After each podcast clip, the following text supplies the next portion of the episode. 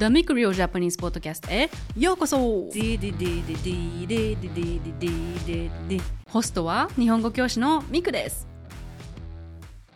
皆さんこんにちは。今日も私のポッドキャストを聞いてくれてありがとうございます。今日のゲストはほんまにローソンのローソンさんです。ローソンはほんまにローソンという YouTube チャンネル、インスタグラム、TikTok ですごく面白い動画をシェアしています。イギリス人なんですけど、日本語ペラペラなので、日本語で動画を作っています。はい。で、いろんな動画にリアクションする動画を作ってるんですけど、本当に面白いです。私の友達がローソンの動画をシェアしてくれて、本当に爆笑したのを覚えています。で、そこからずっとローソンのインスタグラムを見てたんですけど、ちょっとインタビューしてみたいなと思って、今回インタビューさせてもらいました。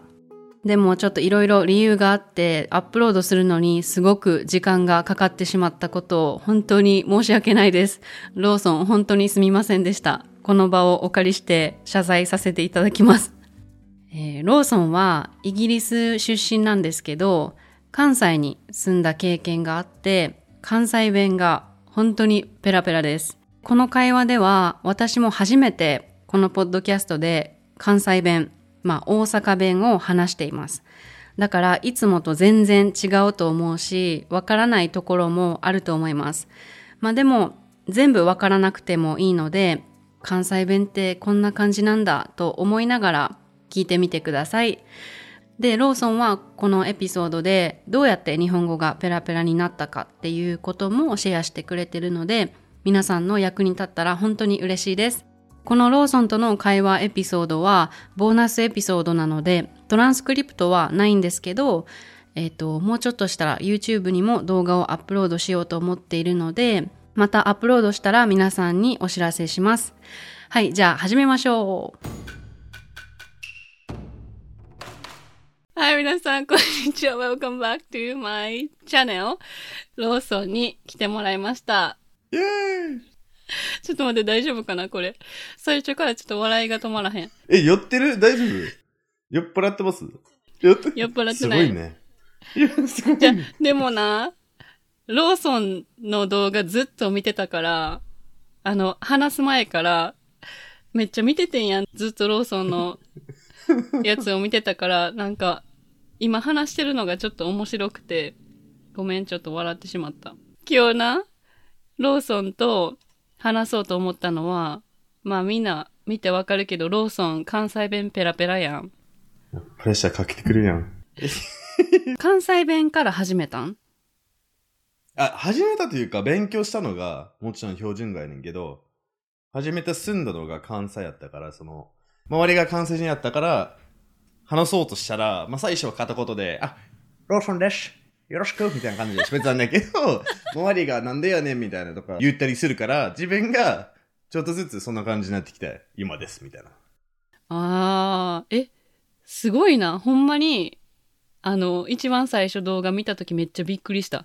日本語ペラペラな外国人おるけど、うん、こんなに関西弁ペラペラな人、あんま見えひんからさ。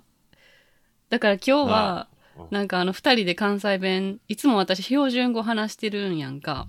そうやね。今日別人やった最初。あれみたいな。めっちゃ関西弁やな、と思って。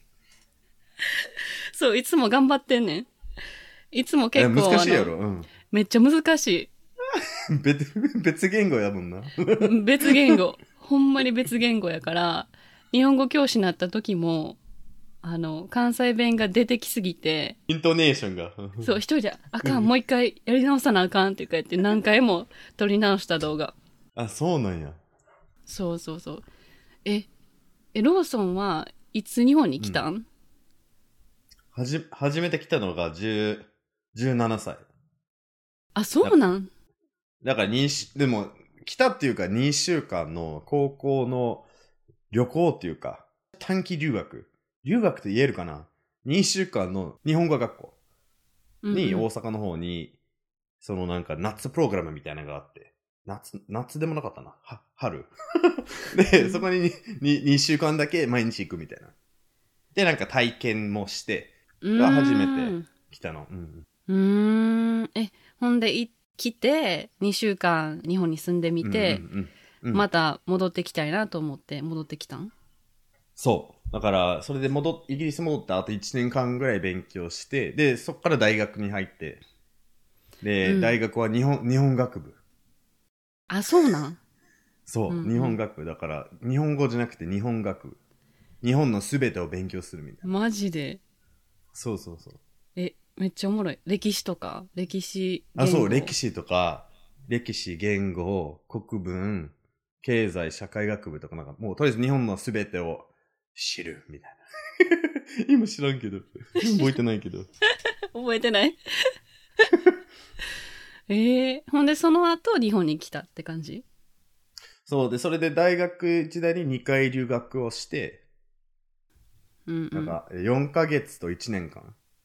うん、でどっちも兵庫県に行って、なんかたまたままたそれも関西で、で1回目行ってすごい中途半端の関西弁になっていって、なんていうかな、お疲れ元気なのなんでやねんみたいなっていう、なんかもうめっちゃ極端みたいな、そのなんでやねんとか、ほんまにいいのみたいな、なんか気持ち悪い中途半端の日本語になっていて、で帰ってきて、うん、で2回の留学の時はもう1回なんか関西に行くのか東京行くのかってなっていて、まあちょっと関西もうちょい綺麗に関西弁喋るようにしたいなと思って関西に戻ることにして、でもうちょい関西弁寄りになって帰ってきて、で卒業したって感じで、今でその後は就活で日本に、うん、戻ってきてずっと東京だから、今ちょっと毎年薄くなってきてる。それさ、関西弁をきれいにしたいと思って関西を選んだんってすごいな。そういや、なんかそっちの方がぶっちゃけやりやすいと思ってて、当時はなんか中途半端の関西弁多少入ってる日本語をきれいな標準語にするのが絶対やばいなと思ってて、いや難しいで、私経験者やから当事者がいるほんまにだから逆にもう関西行っちゃおうみたいなって感じで持つ。あ、そうやったんや。かつ関西もそもそも好きやしみたいな、まあ、友達もいっぱい行ったし、うんうんうん、今更東京行くのめんどいなみたいな今東京におるけどなあ、俺もおるけどねそうそうそう、絶対最初大変やったやろ。標準語勉強して初めて関西に住んだ時関西人何言ってるか分からんかったやろ。もう1ミリも分からんかったで。いやもう日本語が詐欺やと思ってた。詐欺なんか今まで詐欺だって4年その初めてその17歳来た時はそれ2週間だけやったから、そもそも標準語でも分からんし関西弁も分かってないから、あれはちょっと例外としといて、その2年後、初めて留学の時に来た時に、ある程度会話できるようになっていて、まあ普通、まあ会話って言ってもそんなできへんかったけど、まあ元気、今日何するの、飲みに行くかみたいなぐらいは普通に喋れるようになってたんだけど、うんうん、もう4年勉強してて、みんなが関西弁に喋ったら、待ってみたいな、これ何語みたいな。俺が勉強したやつじゃないやろみたいな。これ、何みたいな。4年間せっかく勉強したのに。そうで、なんかめっちゃ調子乗って日本に来て、よっしゃ行こうぜみたいな、もう日本人友達作るぜみたいなって、待って話通じないんだけどみたいなはぁみたいな、全然ちゃうやんみたいな。いやそうやんな、絶対そうやと思う。でも関西に住みたい外国の方多いやん、京都とかまあ大阪とか、ね、で私のチャンネル見てる人も絶対そういう人おると思うねやんか、同じ経験をした人、そう今してる人もおると思うねんけど、どうしたらいいと思う？どうしたらそんな関西弁が分かるようになったりペラペラなる？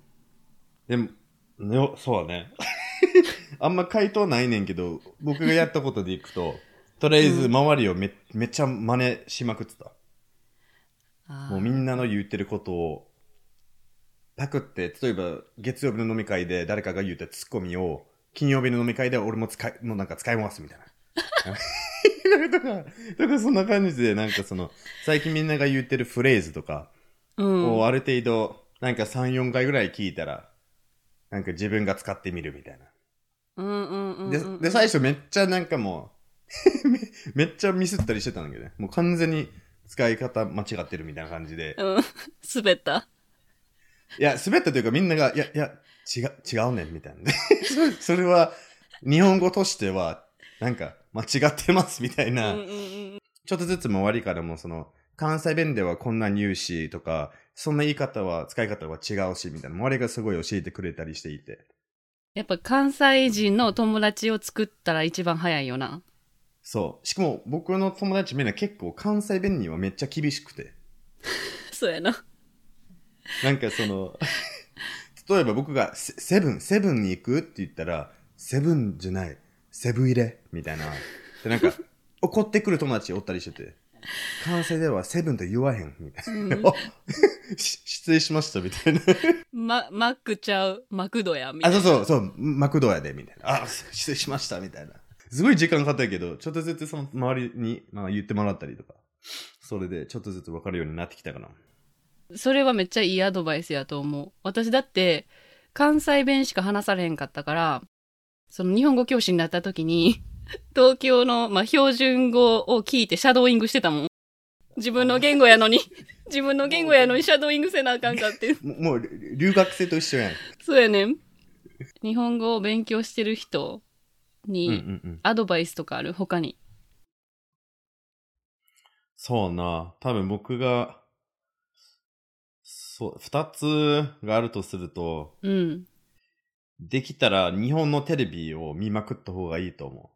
なんかどんなジャンルのテレビ？あ、そう、僕がめっちゃ見てたのが、あれやで、ほんまでっかとかめっちゃ見ててんのよ。ほんまでっか。いや、俺、あれやで、さんまさんの、最初、俺全然聞き取れなくて、さんまさんが言ってること。いや、あれ難しいやろ。え、今聞き取れる？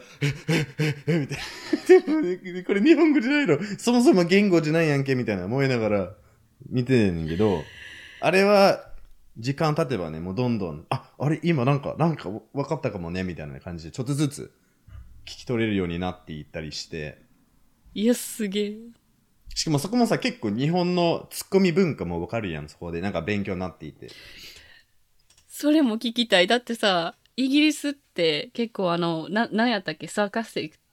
あ、そう。皮肉やな、皮肉。皮肉みたいな。日本語全然通じないよね、うんうん、日本にすると。例えばさ、英語で、イギリスで面白いツッコミとかな、皮肉のツッコミとか、コメントとかあるやん。それを日本語にしたら、全然ウケへん。いや、もう完全に、こいつ何言ってんねんみたいな顔されるね。えで、今、A を言ってからの B って、なんでこの C になってんねんみたいな、っていう。俺も脆いと思ったんだけど、みたいな。そう、全然。伝わんない。全然ちゃうやんな、イギリスの笑いと日本の笑い。全然違う。なんかツッコミポイントが違うし、イギリスは結構そのなんていうかなね、なんかアホなことを真面目に言っちゃうことはよくあるんだよね。なんかそのツッコミやけどガチみたいな見せ方にしながらツッコむね。でその多分日本語にすると日本人がこいつガチでこういうこと言ってるんだよねみたいななって、うんうん、でもそれどこが脆いのみたいな。